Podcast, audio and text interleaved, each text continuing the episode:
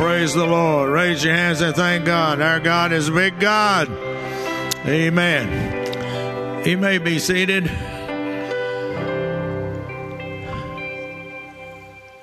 Tonight, with all that's going on and what I see on Facebook, some people are, I mean, it's just crazy. And uh, I've asked Kirk DuBois, who teaches eschatology, if you want to that's what we call it in, in Bible school. It's uh, ages and dispensations and Daniel and Revelation and all the end time stuff. They said, Well, don't you know it? Yeah, I know about it, but I hadn't studied it in a while. And I learned from my dad never try to give an answer on something or talk about something from the Word of God that you hadn't studied recently. And I haven't. I have, I am, some of you know who Gordon Lindsay was. Gordon Lindsay was the head of the Voice of Healing. My dad was a part of that. He and Gordon were very good friends. That's during the healing revival of, of 47 to 58. And he had a daughter named Carol Lindsay and in her early 20s, she went to Israel as a missionary and married Ara Sorko-Ram. And they've had a messianic ministry in Israel all these years. I've known her since we were 12 or 13 years old. And I've been in contact with her and tell you we're praying for them. She asked especially that we pray. Most all of their staff has been called in and most of the churches that they're in, involved with, have, they've all been called up. If you don't know it, in Israel, when you reach a certain age, you go into the service. And then when you get out, you're not in reserve, you're just on call until a certain age. And I think they've called up about 300,000. And she said, pray for, especially for those of the Messianic Jews that are involved in this and uh, so I've asked Kirk to talk to us.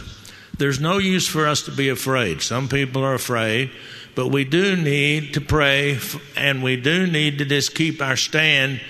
Hey, God's going to take care of us. You just got to believe it and trust Him. Come on, Kirk. He's he's our instructor at Rhema. This he knows he he studies this all the time.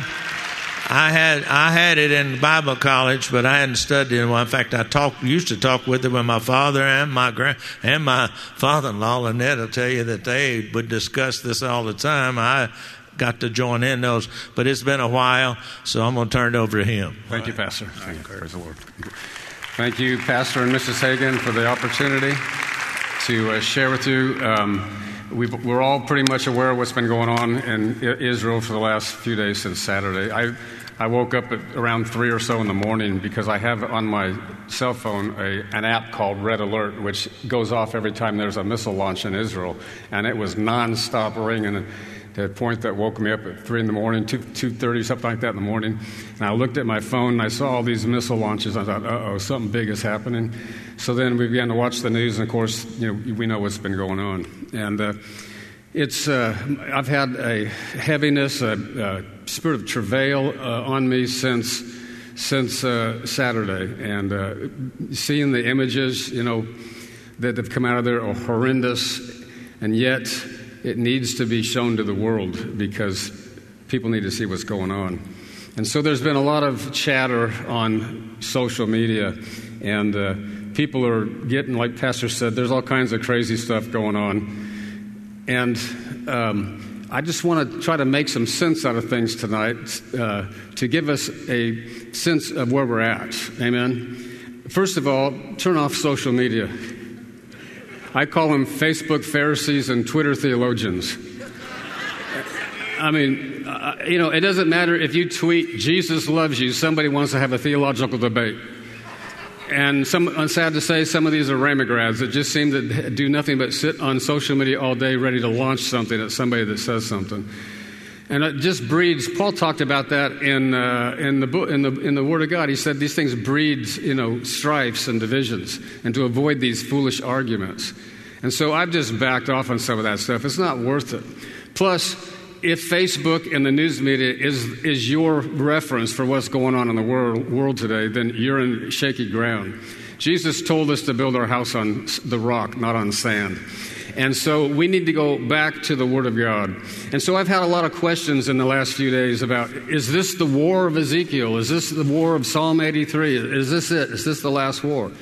And my answer is this no, it's not. Not as long as there's not the nations that are listed involved. This is not a national conflict right now, it is a terrorist organization. And so, unless the nations jump in, which they could, but at this point, I don't think they are. I think that uh, what's happening is just another little skirmish of the devil trying to mess up the plan of God. But as he always does, he overplays his hand. And, and because of the atrocities that have taken place, even countries that have normally criticized and jumped in against Israel are even backing them right now because of it's hard to argue when you see beheaded babies and burned grandmothers and grandfathers shot in the head and children that have been raped and taken into captivity. But that's the reality that's happening. And so, uh, equal tragic is when you see in our own country here, in places like New York and Chicago and California and some of our greatest universities, you have masses of people protesting in favor of what was done to Israel with the Palestinian flag. And let me just say this I have Palestinian friends in Israel. I, have, I know pastors and ministers that are Palestinian. It's not them, it's this ideology of Islam that's the problem. But when you see, even in America, this anti Semitism that's going on on the campuses, we need to understand what's happening so that we, as believers of all people, we should be centered and we should, be, we should have a moral compass in the Word of God and in the Holy Ghost to know what's going on. But today, thanks to social media, everybody and their dog has a doctrine out there. And I'm, I'm encouraging you to turn it off and go to the Word. And remember what Brother Hagin said what does the Bible say? Amen. And I want to start off with a scripture in Second Thessalonians chapter 2. And I hope I got the scriptures to them in time for them to put them up. But Second Thessalonians chapter 2, verses 1 and 2 says, Now we beseech you, brethren, by the coming of our Lord Jesus Christ, and by our gathering together unto him, that you be not soon shaken in mind or troubled, neither by spirit, nor by word, nor by Facebook, nor by Twitter, nor by, oh, excuse me, that's, anyway as, as though a letter by us uh, that the day of Christ was at hand. See, Paul was telling the believers, you should not be shaken. You should not be in fear. You should not be moved off of your faith. We're not to be taken by surprise. And what's going on in the world should not take us by surprise. We know that the times we're living in, that we're running out of the church age. We're coming to the end of that time when there's going to be a transition into what I believe will be the last week of Daniel, that God will return to visit his people to deal with Israel and fulfill some promises that are still to be fulfilled in the Old Covenant. And that's Uh, and that we're going to talk a little bit about that tonight as, as we have time. But I want to talk about Israel first. I want to make sense of what's going on because we shouldn't be ignorant of the devil's devices. We shouldn't be ignorant of what, what the enemy's doing. We should, we should know what the Word of God says. And when Paul says to these Thessalonians, I don't want you to be shaken or troubled either by a spirit, by word, by letter, about the day of the Lord being at hand, he's talking to all of us. Nothing that happens should shake us from our faith. Nothing that happens should shake us and get us in fear. There's never a place in the Word of God that allows us to be in fear. And so, if something is putting us in fear, then we need to check the source. Amen? So, let's talk about Israel for a second. is this the war that everybody's talking about? The Ezekiel war or the Psalms 83 war? I want us to take a look at Psalms 83 real quick. There's actually three wars that people say are going to take place. There's this war, there's the war of Ezekiel, and then there's the one at the end of the millennium, which is the Armageddon war in the book of Revelation. But in Psalms 83, there's a particular war that takes place. and it says, in verse 4, it says, Come, let us cut them off from being a nation, that the name of Israel may be no more. Does that sound familiar? For they have consulted together with one consent. They are confederate against thee. The tabernacles of Edom and the Ishmaelites of Moab and the Hagar- Hagarenes, the Gebal, Ammon, Amalek, Philistines, with the inhabitants of Tyre. Asher has joined with them, and they have helped the children of Lot. I want to look at that first PowerPoint slide, guys, if you will. And uh, this is a, a slide of the nations that he just mentioned there of this Psalms 83 war. This war will involve people like Saudi Arabia, Egypt, uh, the Gaza Strip, Syria, so forth and so on, all the way up into Lebanon and, and in um, uh, Iran, or Iraq, excuse me. Some people think this war has already taken place because in the Six Day War, those players were actually the ones that were involved.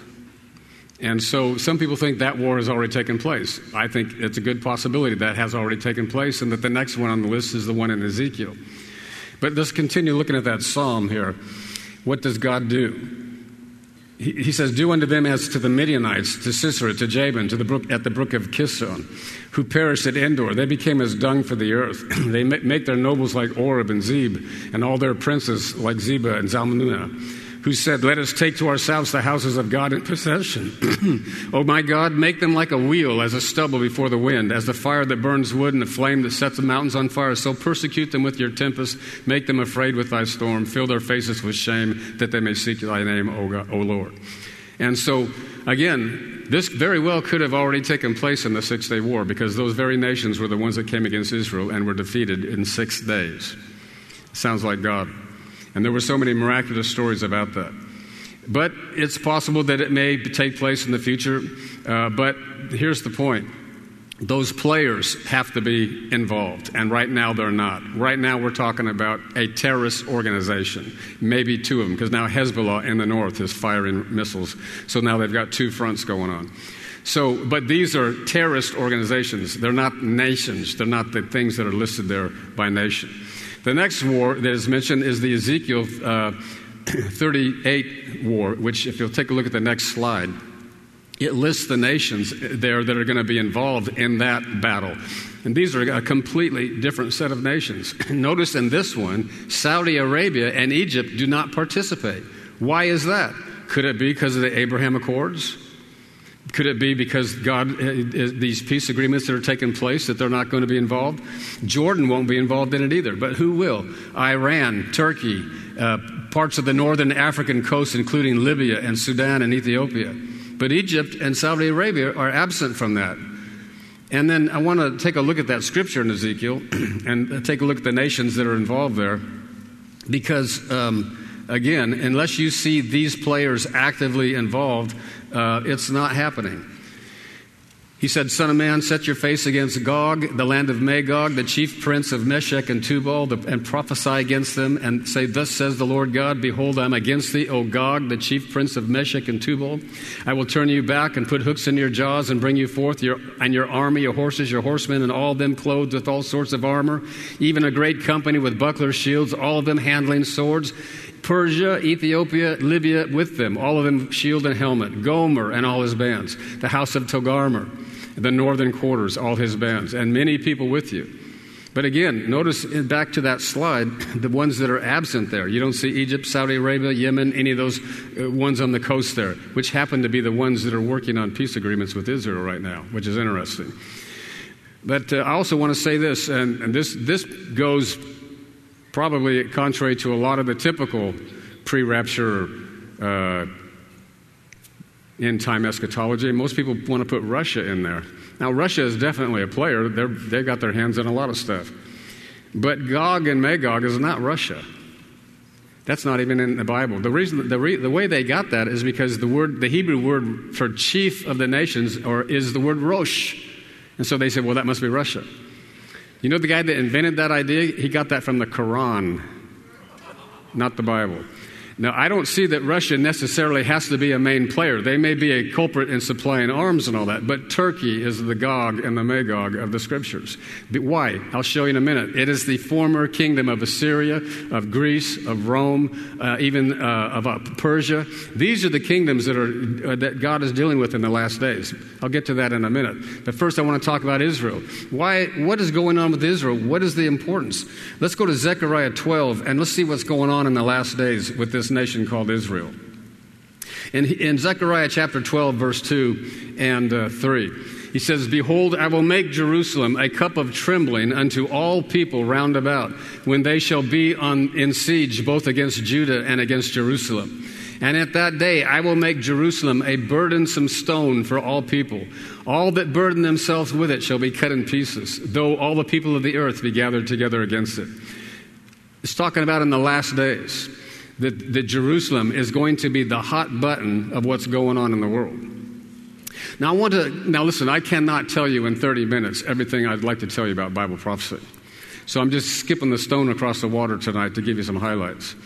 But here's the key about understanding Bible prophecy the Bible was written by Jews. Jesus was a Jew. The prophets were Jews, they were the children of Israel. The first disciples were Jews. The early church were Jewish. The scriptures were written mainly to Jewish churches, and then when Paul started ministering, more and more Gentiles started coming in. The Bible is written from a Jewish worldview, Israel being the center of what God's doing in the earth. The center, uh, he chose Abraham so that all the nations of the earth would be blessed. Out of that people, he, you know, he created the nation of Israel so that he might bring us our Messiah, so that all the nations of the world could come into contact with the God of Abraham, Isaac, and Jacob. So, everything that we read about Bible prophecy, you have to put on the glasses of the Hebraic Middle Eastern perspective. you cannot look at Bible prophecy from an American Western point of view. You'll get wrong ideas. People come up with all kinds of crazy things to try to name the Antichrist every year. You know, is it this president? Is it that president? It's not any president of the United States, I can guarantee you, even though some of them might have acted like it. but the, the Antichrist, and I'll show you in a minute where he's coming out of. The Bible is very specific where he's coming from. And it's not America, it's not South America, and it's not even most of Europe. I'll tell you in a minute. But Israel is, is what's going to be the hot button that's going to be the, the, the point of contention for the entire world. And look at Zechariah chapter 14, a couple chapters over, verse 1 through 4. Behold, the day of the Lord comes, and thy spoil shall be divided in the midst of thee. For I will gather all nations against Jerusalem to battle, and the city shall be taken, and the houses rifled, and the women ravished. You see the atrocities that have happened this week? That's not the end of it. There's coming a horrible time. The Bible calls it the time of Jacob's trouble, when this is going to happen, even to the point where half of Jerusalem will be taken. But it says at that point, then shall the Lord go forth and fight against those nations as when he fought in the day of battle. His feet shall stand in that day upon the Mount of Olives, which is before Jerusalem. On the east, on the Mount of Olives shall cleave in the middle between the east and toward the west, and there shall be a great valley, and half of the mountain shall move to the north and half to the south. And they were going to flee into that valley. This is talking about when Jesus comes back at the end of the tribulation, when all the nations are gathered against Jerusalem. He comes down and fights for them on that final battle at the end of the tribulation. But in, in the meantime, what, what's going on with Israel? Joel chapter 3 says, in chapter 3 and verse 1 through uh, 2, Joel says, for behold, in those days and at that time, when I shall bring again the captivity of Judah and Jerusalem, I will gather all nations, and they will bring them down to the valley of Jehoshaphat. And I will plead with them there for my people and for my heritage Israel, whom they have scattered among the nations and divided or parted my land.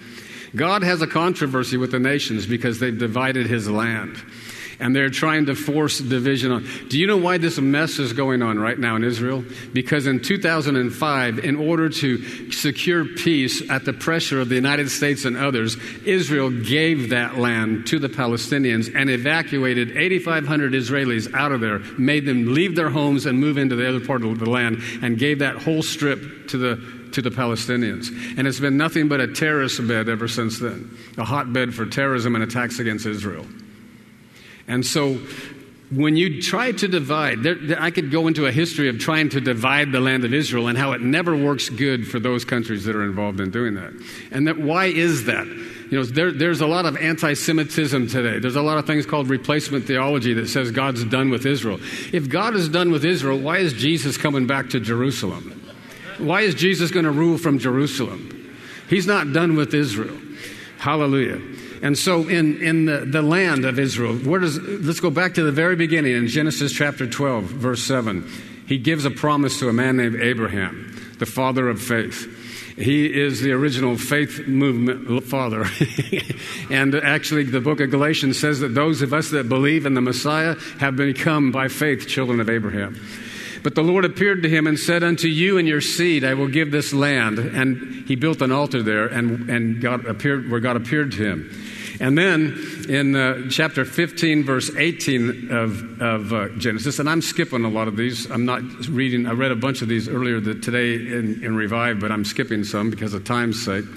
But chapter 15, verse 18, it says, In the same day the Lord made a covenant with Abraham and said, Unto you, unto your seed, I give this land, from the river of Egypt to the great river Euphrates. You know, the, the borders have not stopped yet.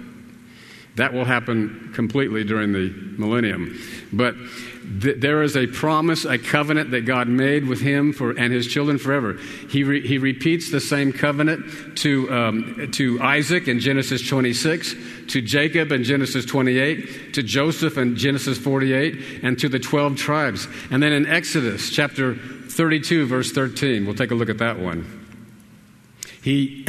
He says, Remember Abraham, Isaac, and Israel, thy servants, to whom you swear by thine own self, and said unto them, I multiply your seed as the stars of heaven, and all this land that I have spoken of I will give to your seed, and they shall inherit it, say forever. That was pretty weak. How long does forever last? Did God ever change his mind on that promise to Abraham's seed? So there's still something about that land that God has his hand on for uh, the people that he chose. Hallelujah. Now, we know that Israel messed up when they went into captivity. They disobeyed God and they were taken into captivity for 70 plus years. First, the northern tribes went into captivity to Assyria, but then 120 some odd years later, the southern tribe went into captivity to Babylon for about 70 years. It's in Second Chronicles chapter 30, and verse 9. A word to those that would come back to the land. He said, If you will turn again unto the Lord your to the Lord, your brethren and your children shall find compassion before those that led them captive. So they shall come again to this land, for the Lord your God is gracious and merciful, and will not turn away his face from you if you return to him. So they did come back. They came back with, with uh, Ezra and Nehemiah, rebuilt the temple. And then they were subject to the invasion of the, the Greeks, uh, you know, the, the Greek Empire, and then the Roman Empire. And then in 70 AD, after the destruction of the temple, they were scattered again through the nations. But God still promised, as we read previously in Joel and Zechariah, that they would come back at the end of times and would have possession of those places again and would rebuild once again. Uh, check out uh, uh Ezekiel 11 chapter 11, verse 16. Hallelujah. Therefore, say, Thus saith the Lord God, although I have cast you far off among the heathen, and although I have scattered them among the countries, yet I will be to them as a little sanctuary in the countries where they come. Therefore, thus says the Lord God, I will even gather you from the people and assemble you out of the countries where you have been scattered, and I will give you the land of Israel. So there is something about that land, and there is something about those people. And people say, well, the church has replaced Israel. No, it hasn't. Actually, Romans 9 and 11 sort of shoot that theory down. Paul very clearly tells them in Romans that you, Gentiles, us, have been grafted into them, not, not the other way around. That we are partakers of their heritage, not the other way around. Somebody said if there never was a church, there would always be Judaism. But if there never was Judaism, there would never be a church. We are the byproducts of what God did through Abraham and his physical seed to bring the Messiah so that we could be experiencing the goodness of God. That we can come into covenant with God and, and worship the God of Abraham, Isaac, and Jacob. Hallelujah. So, in uh, what about the people now? You know, people say, well, God is done with this. God has rejected his people because he, he cast them off in the Old Testament, but not without promise of return. And, and Jesus himself said that Jerusalem would be trodden underfoot by the Gentiles until the time of the Gentiles was over. And in 1966, after that Six Day War, for the first time in almost 2,000 years, they now had possession of Jerusalem again. And so it's a time, it's an indicator on the prophetic time clock of God of where we're at. That the times of the Gentiles, meaning the nations, is waning, and it's time again that God is going to be pointing his finger back into that place and dealing, finishing up what he started with Abraham, Isaac, and Jacob, what he prophesied to Daniel and Jeremiah and Isaiah. He still has unfinished work, and it's going to be taking place over there. But first, we're in this interim period of time called the church age. And that's the, what Paul calls the day of salvation, the day of grace. Even in 1947, they discovered the Dead Sea Scrolls in, in, in Israel there, and they found these, this Essene community. And since then, they've uncovered, lots of evidence. These Essenes were scattered throughout Israel, even in Jerusalem. The place of the upper room is an Essene corner. There's a gate of Essene, uh, Essene community right there, so Jesus was involved in that Essene community which answers a lot of biblical questions, which I can't go into now. But hey, if you come to Rhema, I'll talk about it in, in the Gospel of John, and then second year in, in dispensational truths, the second year in, in church history, and then third year in Daniel and Revelation. So come on. Had to put a plug, plug in there for you, Craig. but and for those of you that are alumni that wish you did have that class, guess what? You can come back and audit a class and take a whole term, and you don't have to worry about test or attendance. So come see the admissions office. We'll get you set up. But anyway. But what, is, what about the church age? Did God cast off his people? Well, let's, let's see what the grace preacher himself said, Paul the Apostle, in chapter 11, verse 1. I say then, has God cast away his people? God forbid. That's a, that's, that's a big no. For I am also an Israelite of the seed of Abraham, of the tribe of Benjamin. God has not cast away his people, which he foreknew. Wot ye not, or know ye not, that the scripture says of Elijah how he made intercession to God against Israel, saying, Lord, they've killed your prophets and dig down your altars, and I'm only one left, and they're trying to kill me. But what did God say to him? I've got 7,000 people that haven't bowed the knee to Baal. So even at this present time, there's a remnant according to the election of grace. So God has not cast off his people. He still has promises to fulfill. And actually, if you'll go down a few verses to uh, verse 25 and start there. For I would not have you, brethren, that you should be ignorant.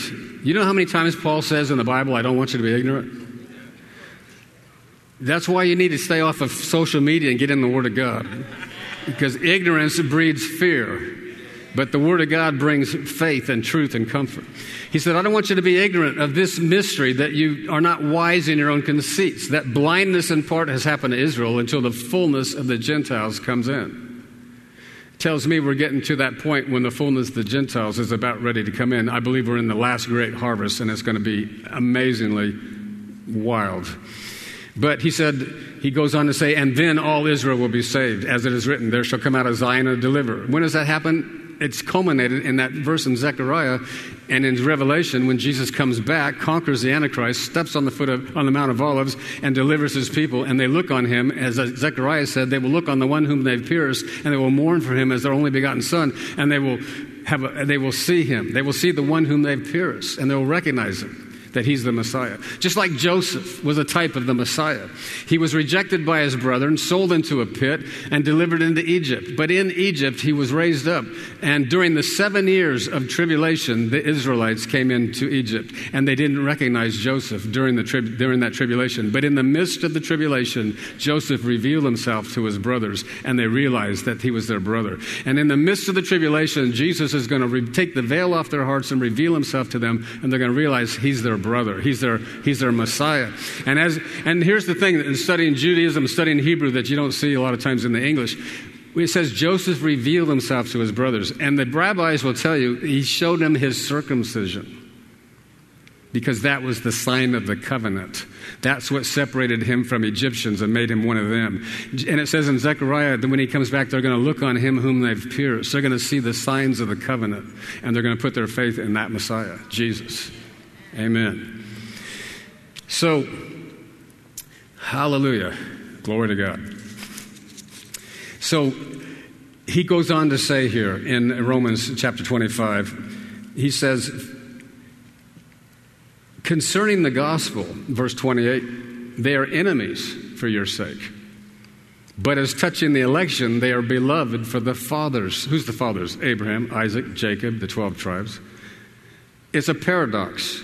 Because right now, they don't receive our Messiah as a nation. They do individually. Many of them are, many of them have, and they will continue to. But as a nation, as a whole, they reject Jesus as the Messiah. And yet, it's a paradox. So they're enemies in one sense, but yet God, they're loved because God has a plan for them, and it's still in effect. It was not canceled out. And eventually, those will, they will be saved, the ones that go through that terrible time.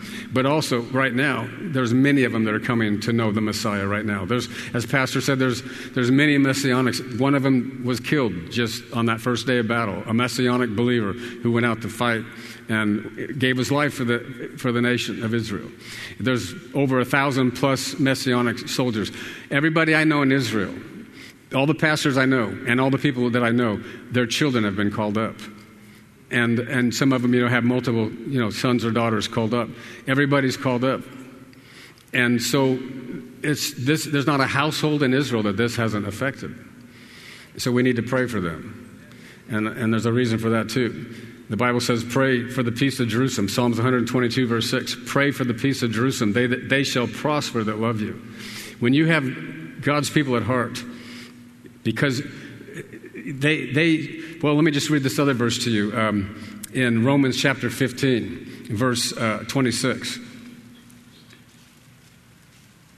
It says, For it pleased them of Macedonia and Achaia to make a certain contribution to the poor saints which are at Jerusalem. It has pleased them truly, verily. And their debtors they are. For if the Gentiles have been made partakers of their spiritual things, then their duty is also to minister to them in the carnal or natural things. We have benefited from the spiritual blessing of our connection with, with the Messiah Jesus, with those Israel, the blessings on Israel have flowed to us. He says we have an obligation to return that in a physical way through physically blessing the nation of Israel. And we can do that, number one, by praying for them and praying for those that are held captive and praying for their, their, their battle that they're in right now. Now, let's talk about the tribulation because we know that, we know that in this end time, Israel is going to be a major player. We know that all prophetic events are tied to that little bitty piece of land that's about the size of New Jersey and that little bitty city, Jerusalem, and right there in the middle of it. That's the hot button for the entire earth. But you know, the Jews tell us that you know that's where Adam was created from the dust off of Mount Moriah, and that's where the temple was built, where God brought redemption. That's where David buried the head of Goliath. If you read the Bible, he took the head of Goliath and buried it in Jerusalem. That's the place where man was created. That's the place where Goliath was defeated, and that's the place where Jesus crushed the head of the serpent when he shed his blood on that mountain, on that cross. That, that place is significant. And as a matter of fact, God says in the scriptures, I put my name there forever in Jerusalem.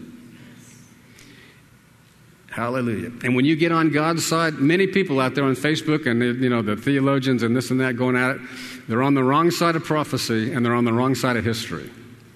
And it doesn't go well for those that get, fight against God's plan. And I'm sad to say, America right now, that there's a great percentage of people that are going that direction because of all the junk that's being taught in our universities. This antichrist, anti Semitic. Did you know that in the, in the book of Revelation, it gives us a picture in chapter 12 of the woman, which represents Israel, and the, and the, and the, you know, she gives birth to the man child. And then it says the devil tried to go after the woman, and he, then he went after her seed, those that hold the testimony of Jesus. The, the spirit of Antichrist is anti Semitic and anti Jesus, anti Christian. And that's what we're seeing in the world today. We're seeing an increase in anti Semitism and anti Christianity, anti Jesus, anti Christ. But how many of you know 1 John 4 4? You, can you quote that? Greater is he this.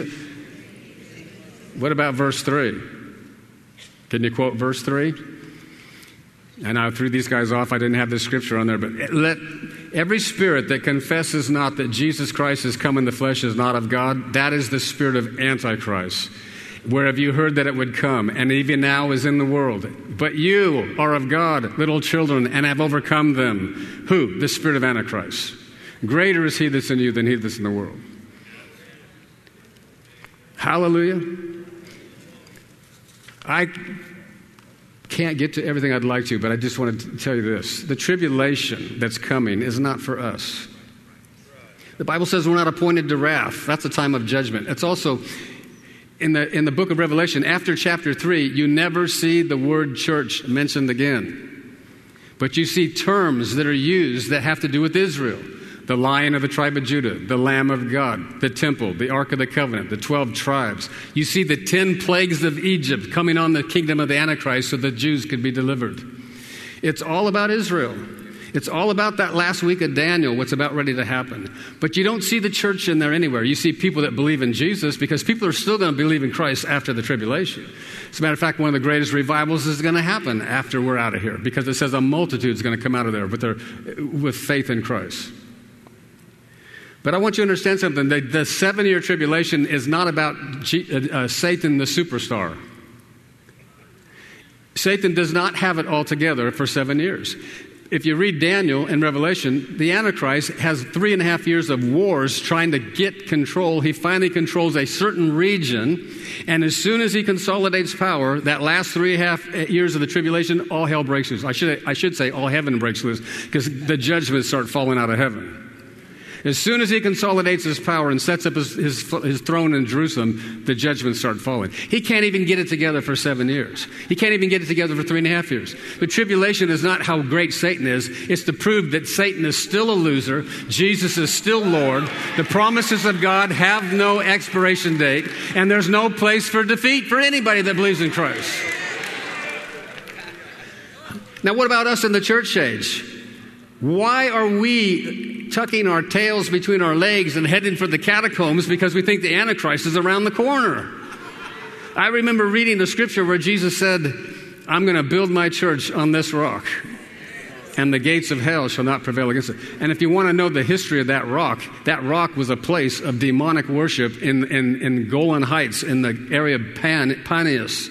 It was a demonic, filthy, occult center of perverted activity in the springtime with sexual perversion and occult activity around that cave to bring that was called the gates of hell to bring the gods of the underworld out to harvest to bring rain in the spring. And jesus took his disciples there in the spring on his way to be crucified and said i'm going to build my church right in the midst of the devil's park.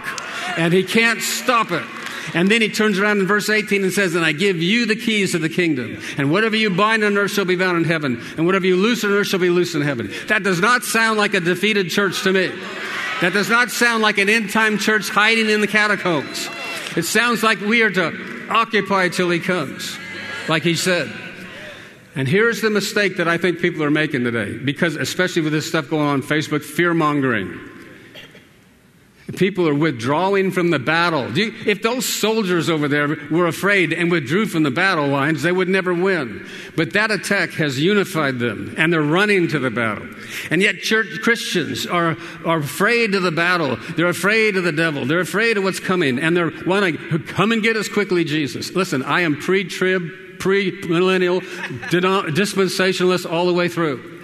But I'm not pre lazy. I don't believe we're to check out. I don't believe we're to disengage from our society. I don't think we're supposed to pull back from being an influence in the nations that we live in. We're the light of the world. We're the salt of the earth. We're the church that cannot be defeated. The gates of hell cannot prevail ever, ever, ever. We win. There is no such thing as a defeated church. Oh, sure, they've killed us. And people are dying today in all different parts of the world for their faith. And the church keeps growing. And the church keeps moving. And, and besides that, those that have lost their life, they didn't lose nothing. They just transitioned over, and they're going to be part of the army that comes out of heaven at the end. It's a win win situation in the first hundred years of Christianity, we have now evidence archaeologically that the gospel went all the way into Great Britain, all the way into China, possibly even to Japan, all the way into India and into Africa before the 100 AD. Those people believed what Jesus told them, and many of them died. The 70 went out to different places, and many of them were martyrs. The 12 were martyred, except for John. They tried to kill him, they couldn't. Thomas died in India. Several of them died in, in, uh, in Ukraine and in Russia and in, the, and in uh, uh, uh, Syria and places, and, and Armenia, Turkey, Greece, Rome. But they didn't care. And by the end of 313, half the Empire Roman Rome had been converted to Christianity. all that did was increase the church. We need to have a different mindset today. We need to get out of this mamby pamby, milk toast, wimpy kind of whatever. We need to suit up and we need to get engaged. We are not supposed to withdraw from our world. We're supposed to go into the gates of hell and bring the light and bring the gospel. That means in the most darkest places, in the most wicked places, we are to bring the light. Hallelujah. One of my desires for, to, to see some things going on there in Israel, I believe, and we've been, I've been told by pastors in different areas over there, we need the word of faith. And I see they need to understand faith. They need to understand the word. And praise God, I believe it's coming. But they need to see, they, they, I, I just have a desire to see them learn about how to pray with authority. I was just talking to another brother in Jerusalem last night. He said they need to understand how to, how to they, need to under, they need to understand your faith. They need to know this stuff. But listen, who, who is he that overcomes the world but he that believes that Jesus is the Son of God? And this is the victory that overcomes the world, even our faith. You know how many times the Bible says, to him that overcomes, seven times to those churches in Revelation. To him that overcomes, to him that overcomes, to him that overcomes, to him that overcomes, to him that overcomes, to him that overcomes, to him that overcomes. There's no other option. This is not a time for fear. This is a, we are at the, you, we are here for such a time as this. We are at the greatest opportunity. We are on the cusp of the greatest revival. It's happening already, but we haven't seen anything yet. And what do, you, what do I personally believe is going to happen in the Middle East? I believe they're going to get through this skirmish, however long it takes. And then I believe the Abraham Accords are going to, are going to continue. And because I believe what Paul shows us in, in the, I think it's Second Thessalonians chapter, maybe it's First Thessalonians 5. He said, yeah, First Thessalonians 5 1. 1 Thessalonians 5 1. For of the times and the seasons, you don't need anybody, you don't need me to write you. For you yourself know perfectly that the day of the Lord comes like a thief in the night. For when they say peace and safety, then shall sudden destruction come upon them, as travail upon a woman. He's talking about before this war breaks loose, before all hell breaks loose and the beginning of this trouble for Jacob happens, it's going to be a period of peace and safety. That's why I believe. Now, I may be wrong, and if, if the trumpet sounds today, I'm ready. But I believe that God's not interested in getting us out of here. He's interested in a harvest. James chapter 5 verse 7 says, "Be patient, brother, to the coming of the Lord. As a farmer waits for the precious fruit of the, the husband waits for the precious fruit of the earth, has long patience until it receives the early and latter rain." So, the next verse be patient, establish your hearts, for the coming of the Lord draweth near. God is waiting for a harvest. God is not waiting for the Antichrist. We are called the hinderer. We're pushing that spirit back. We should be pushing back against this spirit that's trying to take over the world because we're not done yet. We should say, stand down. We have a harvest in every continent, in every nation. We got schools to put on more nations and schools to put on more continents because the harvest is not done. And God's not interested in hurrying up and wrapping this thing up as long as there's billions of souls that have an opportunity to get saved. We need to change our thinking. Get out of fear. Get in the faith. Get out of pessimism. Get in. This is like Esther. You've been brought to the kingdom for such a time as this. We are at the greatest point of history. We get to see it wrap up. We get to see God do the greatest things. And I believe the merging of the ages is happening. It's coming upon us. And we're going to see signs and wonders and miracles like we've never seen. Because God is interested in people. It's about souls. It's always about souls, people. That's, the, that's what God is after people. That's the pearl of great price. That's the treasure in the field that he paid the whole price and bought the whole field because he's after that treasure. You're the treasure. I'm the treasure. The people out there, that's the treasure that Jesus paid the price for and gave it all so he could purchase them. So I encourage you, people, if you have to shut the social media off, shut it off. If you have to turn the, the, the, TV off, turn it off. Get into the Word. Find out your destiny. Find out your place in the army of God. We have work to do. How do I know that you, God still wants to use you? Check and see if you're breathing right now. If you're breathing right now, you're not done. And God has work for you. Amen. Praise the Lord. Let's pray. Father, I pray the Holy Spirit would do what I cannot do. I pray the fire from heaven, from the altars of heaven, would be downloaded into their hearts. I pray, Father, that eyes would be opened, scales would fall off, vision would be reborn, dreams would be rekindled, and that people would see that they're not done, that they have a place, they have a part to play in what you're doing in these last days. I thank you, Lord, for Holy Ghost encounters in the name of Jesus. And I thank you, Father, for if there's any in here that do not know you yet or they're not walking where they should, that right now the Holy Ghost would grab a hold of them and make this a time to get it right in Jesus' name. Amen. Hallelujah. Amen. Praise the Lord. Did you learn anything? The one thing that I want you to get a hold of it says the spirit of Antichrist. The spirit of Antichrist is already loosed. And we've got to stand where he was talking about. I want to tell you, let me, we have got to get involved, and it's been on me, and I've been intending to say something about it. We need to start getting people saved. Bring them into this church. I don't care what they look like, I don't care what they smell like.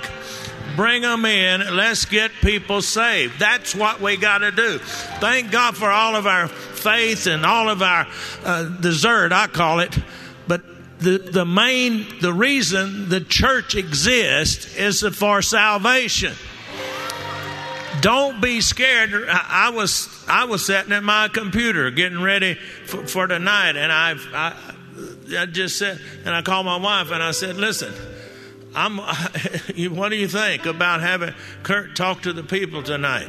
She said, "I think it'd be a good idea," and uh, we don't need to be afraid.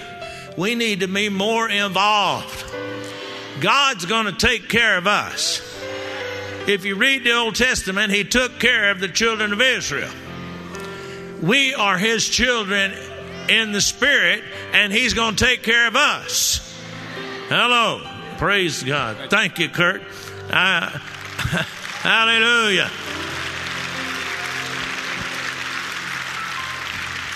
If you're in this place tonight and you, like he said, you don't know Jesus, this is the best time in the world to know him because you need to know him. If you need, if you need to rededicate your life, you need to come down. If you want to receive the Holy Spirit, because that's the power that's going to hold you. Hallelujah. If you need prayer for anything, everybody stand. If you need prayer for anything, the people here and now to minister to you, you come down here Sunday morning right here. But I I don't I don't put nothing on Facebook. I look at it ever so, uh, uh, but I don't ever put anything on it But because I, it, it's ridiculous. I mean, you can put you can put the truth on there, and and somebody that's supposed to be a Christian will start arguing with you. It's time that we quit arguing and start getting people saved.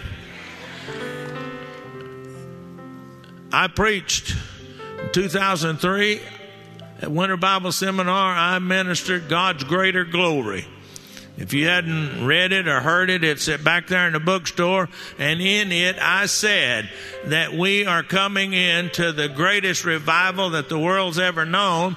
And in this end time revival, it's going to be a combination of all the revivals that started way back in the 1700s and came all the way through today. Kirk is part of one of the revivals, the Jesus movement.